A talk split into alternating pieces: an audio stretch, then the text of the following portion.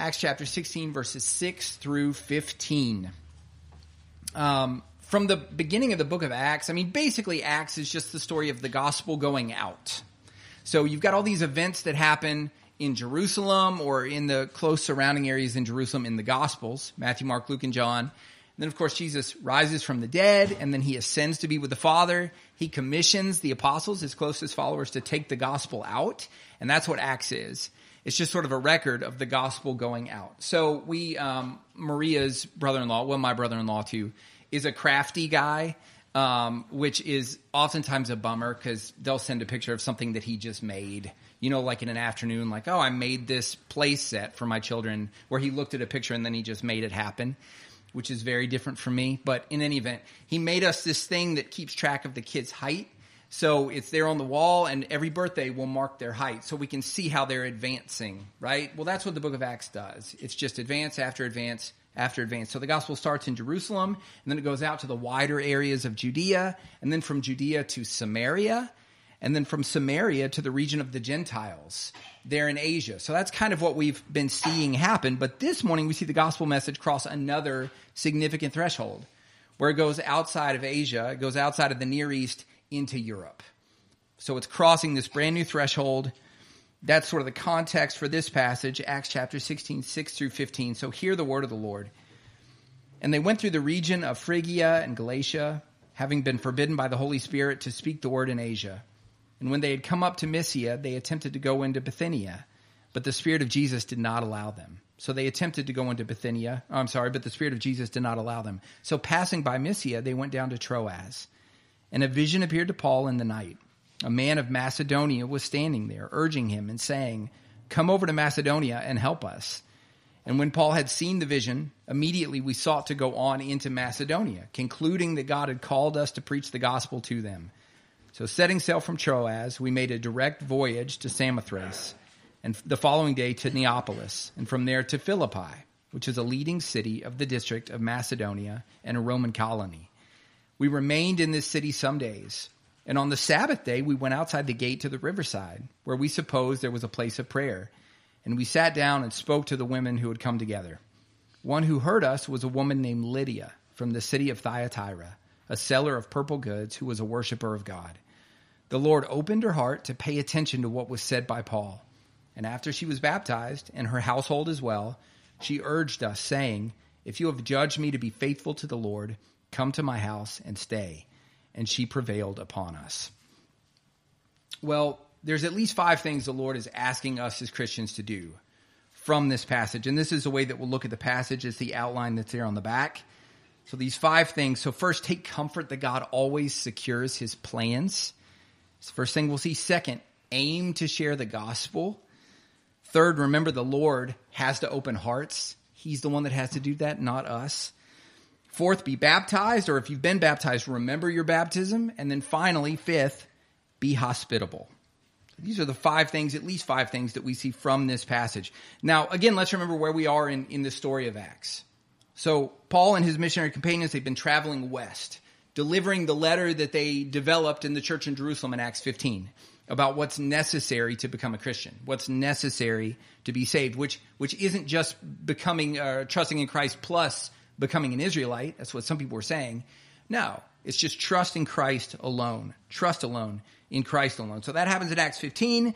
They develop this letter to take to all these different churches in the region to explain that, to explain what the gospel is. So that's what Paul and his, his missionary friends are doing. They're heading west to deliver this letter. So they go through Derbe and they go through Lystra. They're going due west. But then instead of continuing west like they thought they were going to, they turn and, and they go north, and then they go several hundred miles, sort of unexplained, at least if you looked at it on a map. And they're headed for the region of Bithynia, but then they take a sharp left, kind of at, at the last point, and then they head over to Troas. So basically, if, if you were traveling with them and you didn't know what was going on and what their thinking was, it was pretty erratic. You would think they either didn't know where they were going or they thought they were headed one direction and then they changed plans or maybe they were lost or they had no plan so so why the erratic route Why? Because typically when Paul is headed out, he's there's an order to it. He's heading in straight lines, the way that traveling is best, typically. So why the erratic route? Well, we're told, verse six, and they went through the region of Phrygia and Galatia, having been forbidden by the Holy Spirit to speak the word in Asia. So they don't stop in the region where they're headed because the Holy Spirit doesn't let them go into that region. He stops them from doing that. He keeps them moving on, going somewhere different. Same thing happens in verse 7. And when they had come up to Mysia, they attempted to go into Bithynia, but the Spirit of Jesus did not allow them. So passing by Mysia, they went down to Troas. Now, before we talk about the connection of the Holy Spirit and the erratic route, let's pause for a second and just recognize some things we see about the Holy Spirit here that are significant. Two things in particular. So, first of all, this passage reminds us the Holy Spirit is a person. The Holy Spirit's not a force. The Holy Spirit uh, isn't some sort of uh, thing that's ethereal that you can't really put your put your hands on. He's not an energy. No, he's a person. And that's why in the Bible and in the book of Acts we've seen it several times, the Holy Spirit is doing things that only individuals do.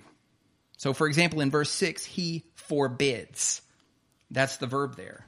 So, the trees in your backyard, they don't forbid, right? An idea like chance doesn't forbid. Trees don't do anything like that. Ideas don't do anything like that. Concepts don't do anything. No, individuals forbid. And the Holy Spirit's an individual. The Holy Spirit is a person. But but second, he's also a member of the Trinity, which means that he's also God. So he's a person and he's God. So in verse 7, he's called the Spirit of Jesus. So all the attributes Jesus has, the Spirit has all of those same attributes. And if you're not a Christian, this is an idea called the Trinity. So it's the fact that there's one God, but he exists in three persons the Father, the Son, and the Holy Spirit. A concept that is simple humans who are creatures we can't wrap our heads around fully, but scripture makes clear that this is the truth one God in three persons. We see it here in our passage. So the Spirit, He's a person, He's also God. And we're told the erratic route is because of this third person of the Trinity. It's because of the Holy Spirit. He doesn't allow Paul and these guys to go into these regions where they're headed because he doesn't want them to go there. So he doesn't allow it. Now, we don't know what this looks like practically. It just says he forbids them to go. He doesn't allow them to go. It could have been practical circumstances. So maybe there were roads that were closed, something like that. It could have been more subjective, some sort of inner understanding or feeling where they thought, okay, we shouldn't do this. Luke doesn't tell us. But what we know is it was something really, really clear that kept them from doing it. And this is our first point this morning. Take comfort that God always secures his plans.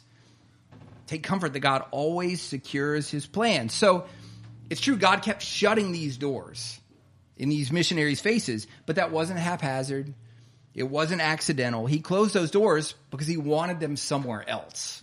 And that's what we're told in verse 9. And a vision appeared to Paul in the night. A man of Macedonia was standing there, urging him and saying, Come over to Macedonia and help us. And when Paul had seen the vision, immediately we sought to go on into Macedonia, concluding that God had called us to preach the gospel to them.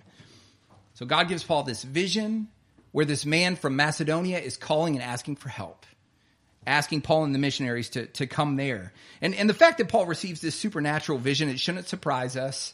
Remember in the book of Acts, he's been doing supernatural things through the hands of the apostles the, the whole time. In fact, God, God worked through these apostles in a unique way to establish their authority, to establish the fact that they were unique spokesmen of the Lord. This is Second Corinthians chapter 12, verse 12.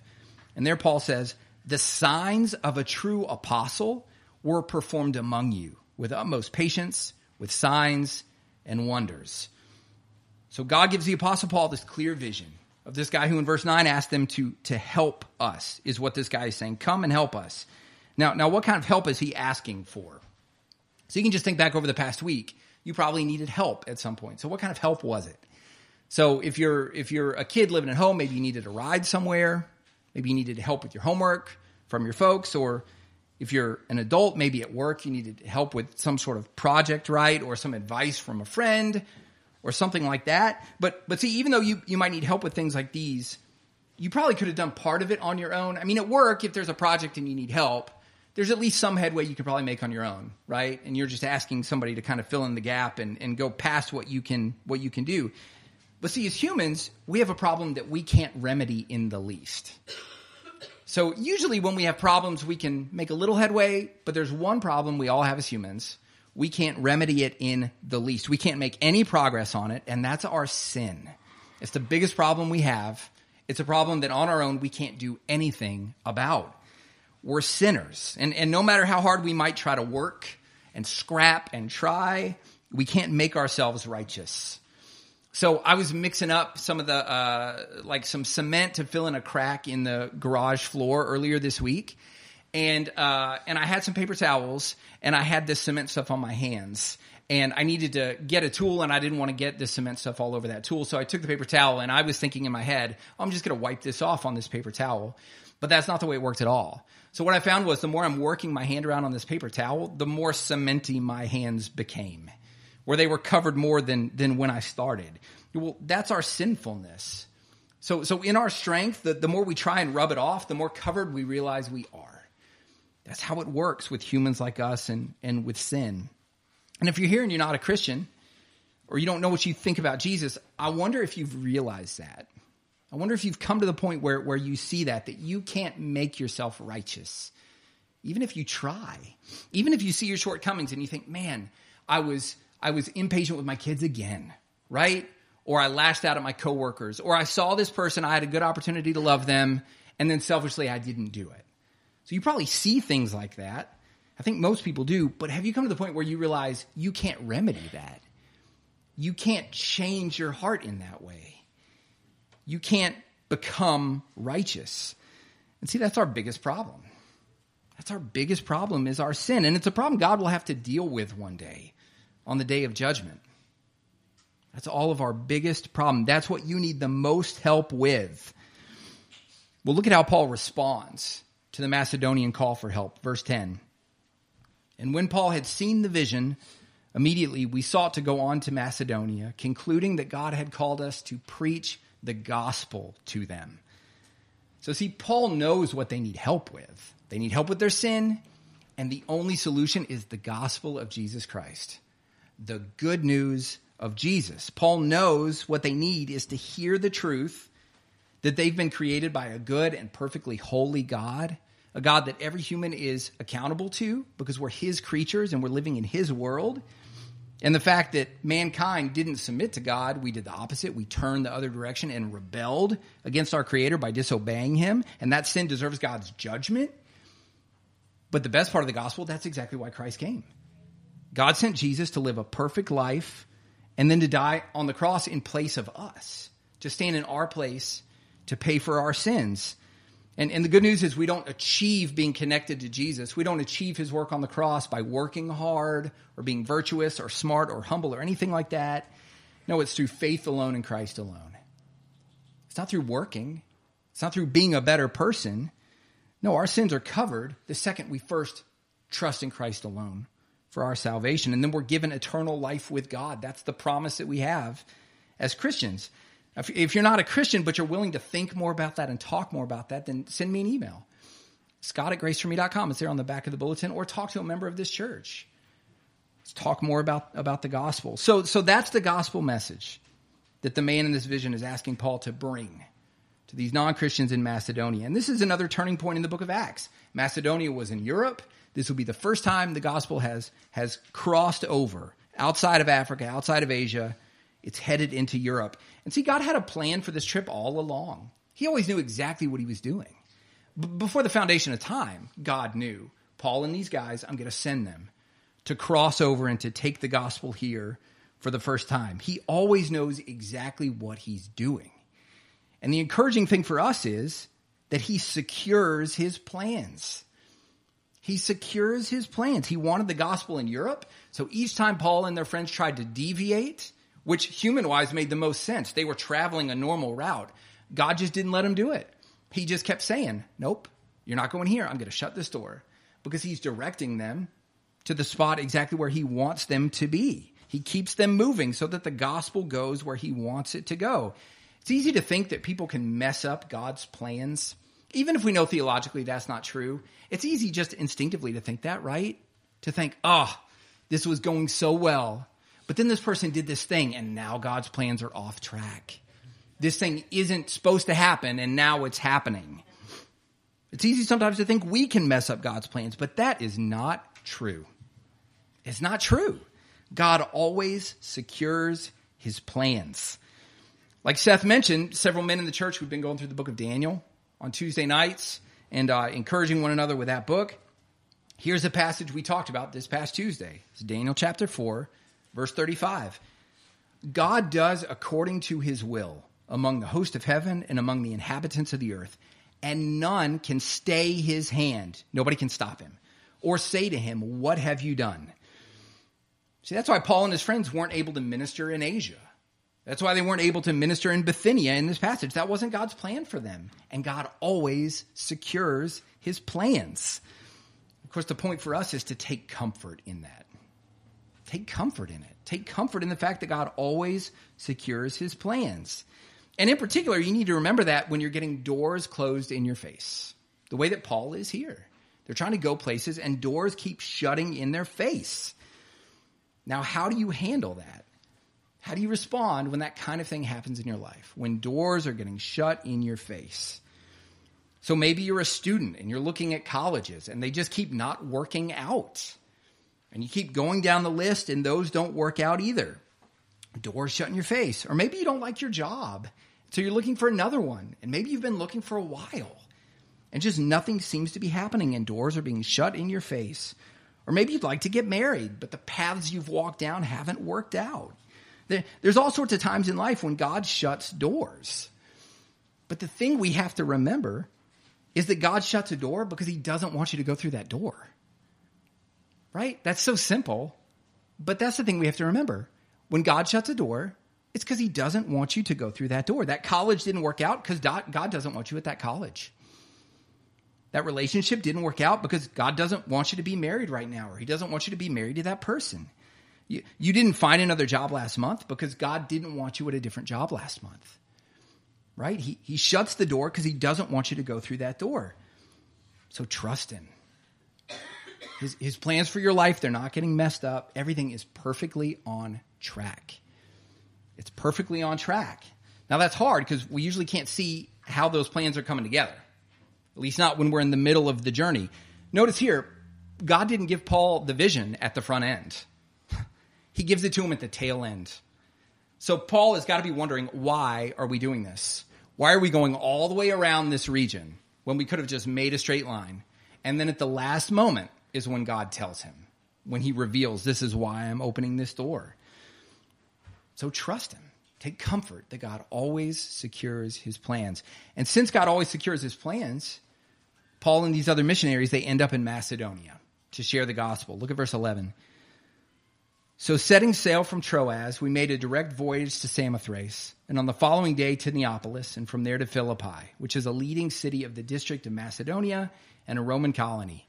We remained in this city some days. And on the Sabbath day, we went outside the gate to the riverside where we were, where we supposed that there was a place of prayer. And we sat down and spoke to the women who had come together. And this is our second main point. Aim to share the gospel. Aim to share the gospel. So Paul and his companions, they land in Philippi, which is who he writes to those Christians later on. The book of Philippians is written to folks that'll be converted in this missionary trip, the book of Philippians here in Philippi. So this is clearly where God wants them to be. And they know why they're there. They're there to preach the gospel. That's why God had called them there. And that explains what they're doing in verse 13. So on the Sabbath day, which is Saturday, on the Sabbath, they go out to the edge of a river. Now, why do they go out on the Sabbath to this particular place? Well, the reason they go on the Sabbath is because even though we're in Philippi and we're in Europe, there's people there that are familiar with the God of Israel. There's people there that are interested in following the God of Israel, even if they themselves aren't Israelites. And that's, we're going to meet this woman, Lydia. She's in this category. That's why in the middle of verse 14, she's called a worshiper of God. And apparently there were other folks in this category, and they regularly gathered by this river on the, on the Sabbath to pray together. So that's why Paul and his friends go down there. There's, there's strategy involved here. That's the thing. It's not happenstance. It's not that Paul and his friends are just walking around town aimlessly. No, there's strategy involved. they go out on the Sabbath to this particular place to find this group of people that they think will be interested, will be open to hearing about Christ. He finds people that, that are seeking. Not only that, they're seeking the God of, of Israel. So Paul didn't go into town with no strategy and no thought. He was always aiming. So uh, our kids over the past couple of years have gotten into baseball and softball, which is super fun. And uh, and when when we would first throw with them, and I, at least it's like this for our kids. My guess is it's like this for everybody's kids. So when they're first throwing, their eyes are going everywhere when they've got the ball, and then when they're throwing is when they're looking at their target. Those two things happen at the same time which is not a good a good recipe, right? Because that makes for errant throws. No, what you have to teach them is you look at your target. You're looking at your target the entire time until you throw. So you have to you have to aim. Well, by going to this particular place on this particular day, Paul is aiming. Jesus commends the same kind of aiming in Mark 6. You might remember that when he sends out the disciples two by two. So the, the message for us is clear aim to share the gospel aim to share the gospel. We actually get to see a brand new Christian in our passage doing this. So in a minute, we're going to look at the conversion of Lydia, but look at what she's doing right off the bat as a young Christian. Verse 15. After she was baptized and her household as well. So this brand new convert, she's instantly taking the gospel to her family members and probably her or the folks that are working for her. She's instantly taking the gospel to those people that she lives with. She's instantly leveraging her influence to bring others to Christ. She's aiming. And in this church, praise the Lord, we, we have members that are good pace setters in this regard. So Jennifer Williams is good at this. Now, we don't boast in Jennifer, we boast in the Lord, right? It's His work. She's faithful at this. Seth is good at this. Fan is good at this. Gabe is good at this. They're, they're thoughtful about how to share the gospel with their coworkers. We prayed for that this morning. Alex is faithful in this. So they, they give their coworkers particular books sometimes. And those they don't just grab a book off the bookshelf. No, they're being thoughtful about it. What book would be helpful? What book might this person read? They, they think about how to invite them to church and when to invite them. And they ask for advice from all of, about all of that. They're aiming. That's the thing that we want to do. And in our passage, Paul is aiming. So, of course, the question for us is are you aiming to share the gospel? Do, do you give it thought? Do you do you think about the places that you naturally are, the places you have access to, and then try to figure out how you might be able to talk to Christ in those places where you might be able to do that? If you're a student, have you thought about that? What's the best avenue you've got at school to talk to other students about the gospel? What would that look like at your job? If you're a stay at home mom, what activities do your kids take part in where you could leverage that time in those people to aim to share the gospel? No, no matter what your position is in life right now, what's your version of the riverside on the Sabbath? That's what Paul is aiming for. How, how do we aim in that way? Where's that bullseye where we can share the gospel with people? We all know this, but I think it's good to be reminded. If you're not aiming for anything, that's probably what you'll hit, right? If you're not aiming for anything, you're probably not going to hit anything. That's why we have Jesus telling us to aim. We have Paul's example here aim to share the gospel. However, as you aim to share the gospel, as you're strategic about it, you absolutely can't forget what we see next in our passage, which is that it's the Lord who has to open hearts. It's the Lord who has to open hearts. Verse 14. One who had heard us was a woman named Lydia from the city, uh, of Thyatira, a seller of purple goods who was a worshiper of God. The Lord opened her heart to pay attention to what was said by Paul. So remember that the Lord has to open hearts. Now, the woman we're introduced here, Lydia, we actually know a decent amount about her, more than most non Christians that we meet in Acts. We're told she's from the city of Thyatira and, and that she's a seller of purple goods. Now, Thyatira was known for this purple dye that they had. And she was involved in the sale of garments that were dyed in that purple that other places couldn't get their hands on. So it was, it was a special thing that they had there. And she's most likely either single or, or widowed, since her husband is never mentioned. Would be an odd thing for him to not be mentioned. And even more significant than that, as a brand new Christian, she invites Paul and his missionary friends to stay at her house, which would been a thing that in the ancient Near East that, that a woman wouldn't have done without consulting her husband. It probably would have been him that would call folks to stay with them. She calls it her house down in verse 15, indicating that she's the leader of this household, which is why verse 15 calls it her household. Well, by the end of our passage, this woman has become a Christian, and she's also become a Christian with fruit in her life. And she'll be an encouragement to the church moving forward. So next week in Acts 16, Lord willing, we'll see Paul and Silas get arrested. When they get out of prison, they go to Lydia's house. She's the one that, that they go to. So, so how does she become a Christian? We end up at the end of our passage, we end up with this fruitful Christian. She's a non-Christian at the beginning. How does she become a Christian? Well, she becomes a Christian because she responds to the gospel. She responds to the gospel. Like the book of Acts has made clear so many times, she believes in Jesus Christ to pay for her sins. That's how she became a Christian. Like Peter says in chapter 15, verse 9, God cleansed her heart by faith, by her trust in Christ. Okay, so that's how she became a Christian. But this passage asks us to take a step back even further. So that's how she became a Christian. She was saved by trust in Christ. But why did she trust in Christ? Why did she trust in Christ? Was it because she was smarter than the other folks down at the riverside?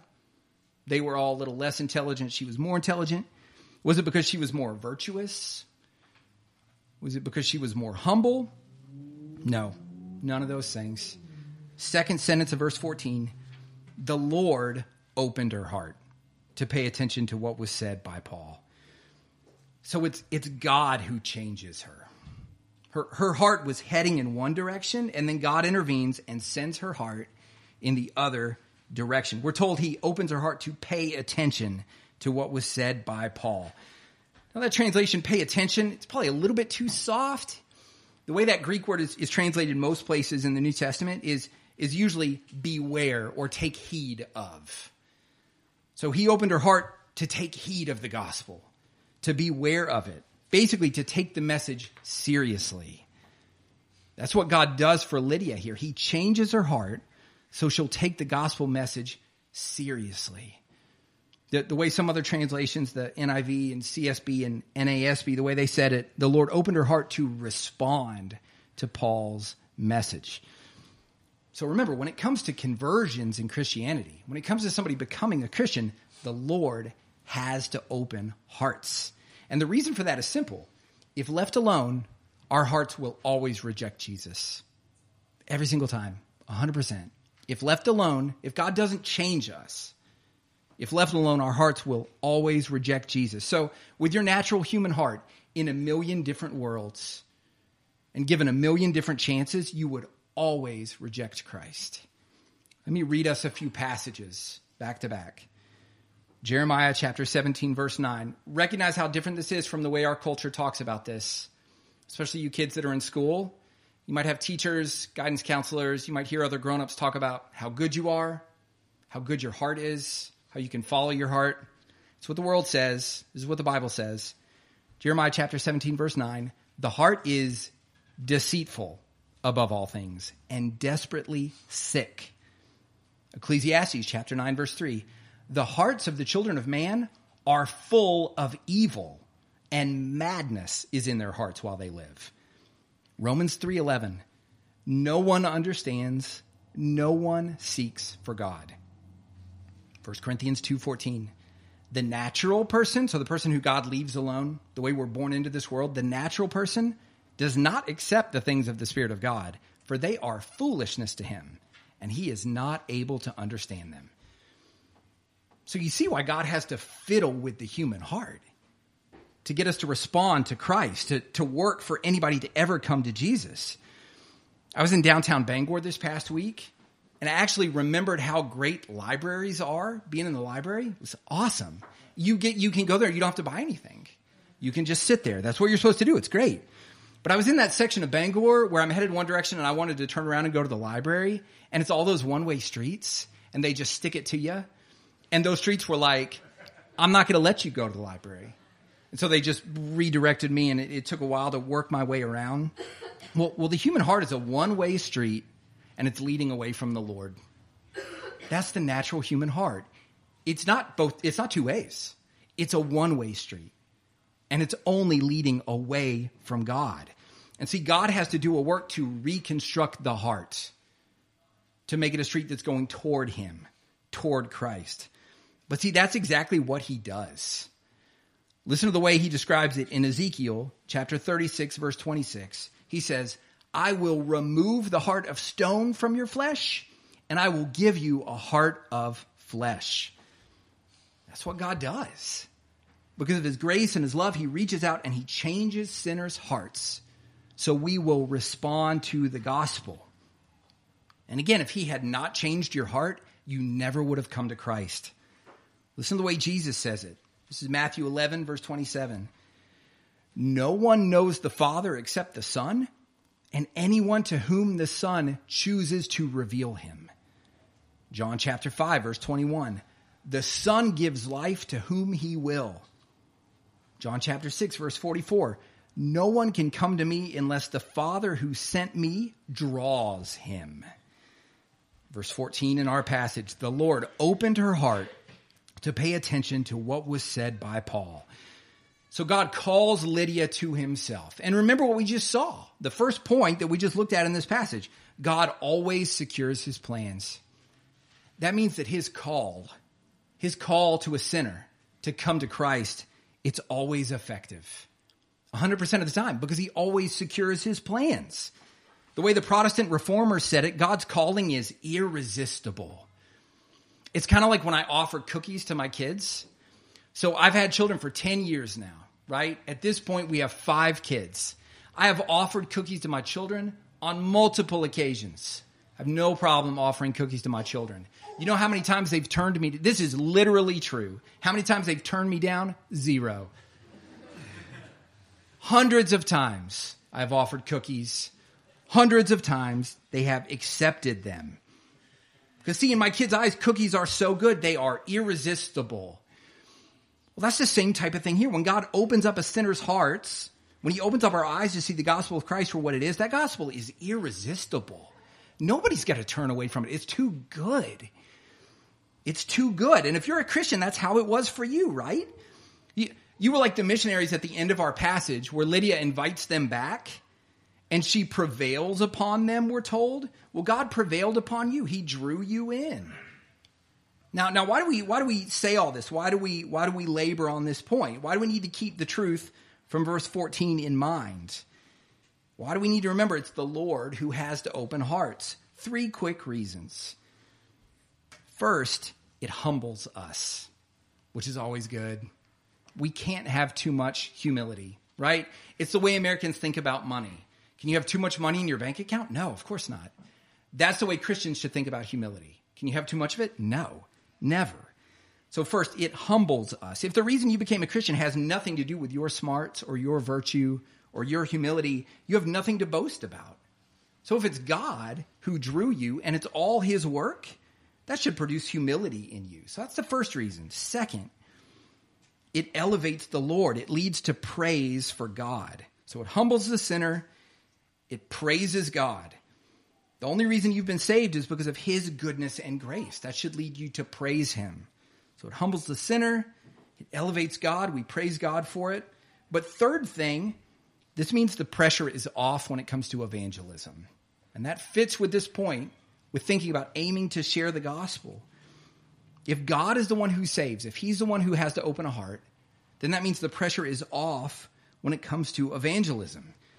You're not responsible to save anyone, and you couldn't save anyone even if you wanted to. You can't do that because you can't get to somebody's heart. Only God can open someone's heart. So remember, the Lord has to open hearts. But remember what we saw last week. Some, someone becoming a Christian, that's not the end of ministry as far as that person is, is, uh, is involved. It, it's actually just the beginning. So conversion just starts the process whereby somebody is transformed more and, more into Christ's image. And that begins with the first bit of obedience that Jesus asks from brand new Christians, which is baptism. Look at verse 15. And after she was baptized and her household with her, she urged us, saying, If you have judged me to be faithful to the Lord, come to my house and stay. And this is our fourth, our fourth point be baptized. Be baptized. Now, if you're not too familiar with Christianity, baptism is just when somebody is publicly dipped in water, washed to symbolize their connection to Christ, to symbolize their connection to his, his death and burial and resurrection by way of faith in him. That's what baptism is. This is Colossians chapter 2 verse 12. You were buried with Christ in baptism, in which you were also raised with him through faith. So someone goes down into the water, it's pointing to their connection with Jesus and his death and his burial, and then they come out of the water, symbolizing their connection to, to Jesus and his resurrection to new life, which is a beautiful picture. Beautiful picture of the gospel. And, and this gospel symbol, it's the first obedience Jesus calls for from the Christian. He makes that clear in the Great Commission of Matthew 28. When the first obedience, the, the one he singles out is baptism, and then the book of Acts has made this clear to us over and over again. So, chapter 2, chapter 8, chapter 9, chapter 10. Here in chapter 16, baptism, it's the first step of obedience in the Christian life. So, so if you're a Christian, and in particular, if you've got Christians around you that are vouching for your faith in Christ and that see fruit in your life, if you really do look like a genuine Christian, then the question for you is have you been baptized? And if not, then why? Why not be baptized? And finally, do, do any of your reasons for not being baptized rise to the level of ignoring your Savior's words? That's an easy one, right? No, of course not. No. Trust your Savior. As one pastor has said, Jesus is going to ask you to do a lot more difficult things than getting wet. That's the truth, isn't it? So follow him by being baptized. And if you're here and, and you've already been baptized, then remember your baptism. Remember your baptism. This is something we're told to do in Scripture. So Paul tells the Roman Christians to remember their baptism in Romans 6. He tells the Colossians to remember their baptism in Colossians 2. Peter tells the, the Christian readers of his letter to remember their baptism in 1 Peter chapter 3. Okay, so what is it we're supposed to remember about our baptism? Listen how Paul says it in Galatians 3, verse 26. He says, For in Christ Jesus you are all sons of God through faith. For as many of you as were baptized into Christ have put on Christ. So see, New Testament baptism, it's, it's a symbol, it's a sign that points to a spiritual reality. And the spiritual reality it points to is your union with Jesus Christ. For as many of you as were baptized into Christ have put on Christ. So when you remember, remember your baptism, you're remembering that through faith you were united to Jesus in his life and his death and his resurrection. So in the same way you can look at your wedding ring and, and remember your wedding day, that event that this symbol represents, looking at your baptism calls your memory back to the day you trusted in Christ alone to pay for your sins. So so when you're feeling overwhelmed by your sinfulness, look at your baptism. And remember that Jesus' blood on the cross covers all your sins. When, when you're feeling tempted to sin, look at your baptism and remember the great truth of the gospel that you were connected to Christ in his resurrection. You've been given new life in him because of faith in Christ.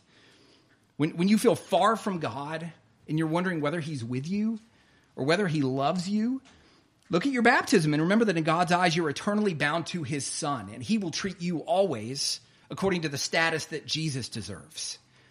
You've been connected to Christ. Your baptism is a symbol of that. The symbol of the, the gospel, where you're washed with water, baptism, there's a reason it comes at the beginning of, of the Christian life and not the middle or the end.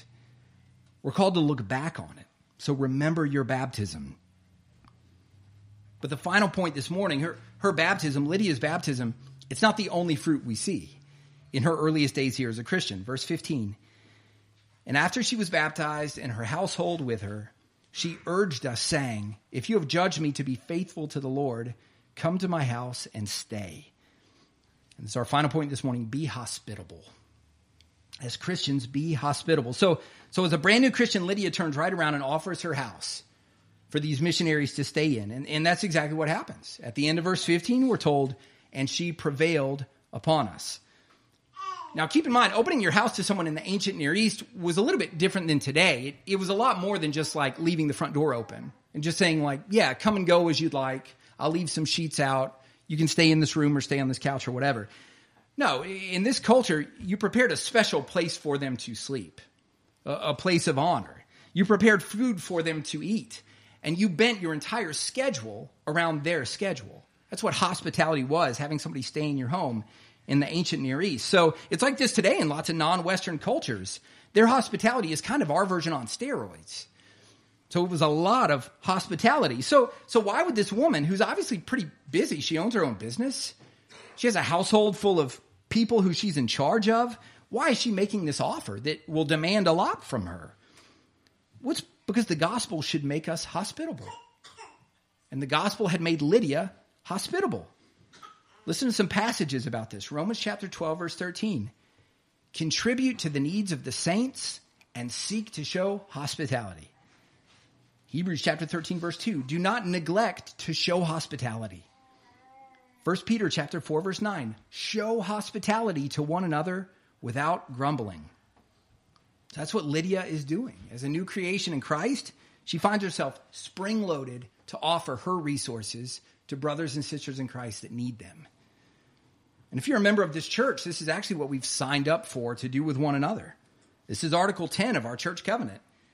When the need arises, I'll share my resources, my time, my money, my things, and my abilities with fellow church members who need them more than I do. That's exactly what Lydia does. She recognizes that her brothers in Christ need a place to stay. She has a place to stay, so she offers them that place to stay. Now, now what does being a Christian have to do with hospitality? What's the connection between hospitality and the gospel? Romans chapter 15 verse 7 explains. Therefore, welcome one another as Christ has welcomed you for the glory of God. So Lydia welcomes Paul because Christ has welcomed her. If Christ has welcomed you, then welcome others. That's the point. So open up your home to your brothers and sisters in Christ for a meal or for a Bible study or just to hang out. Open up your calendar to go help people with a house project that they need help with, right? Or getting coffee with somebody or getting a meal with somebody during the week. Open up your wallet to help with financial needs you know, somebody that needs a car repair or help with certain bills or to pay for wood and oil. If Christ has welcomed you, then welcome others. And remember your baptism, that symbol that, that you've been washed and are part of that group who has been welcomed by Jesus. And remember that he welcomed you before you trusted in him. You weren't looking for him. He came to you and, and opened your heart and put the gospel in front of others so he might do the same to them. But, but regardless of how the Lord uses our witness to the gospel, remember that He is always fulfilling His plans for His glory. Let's pray together.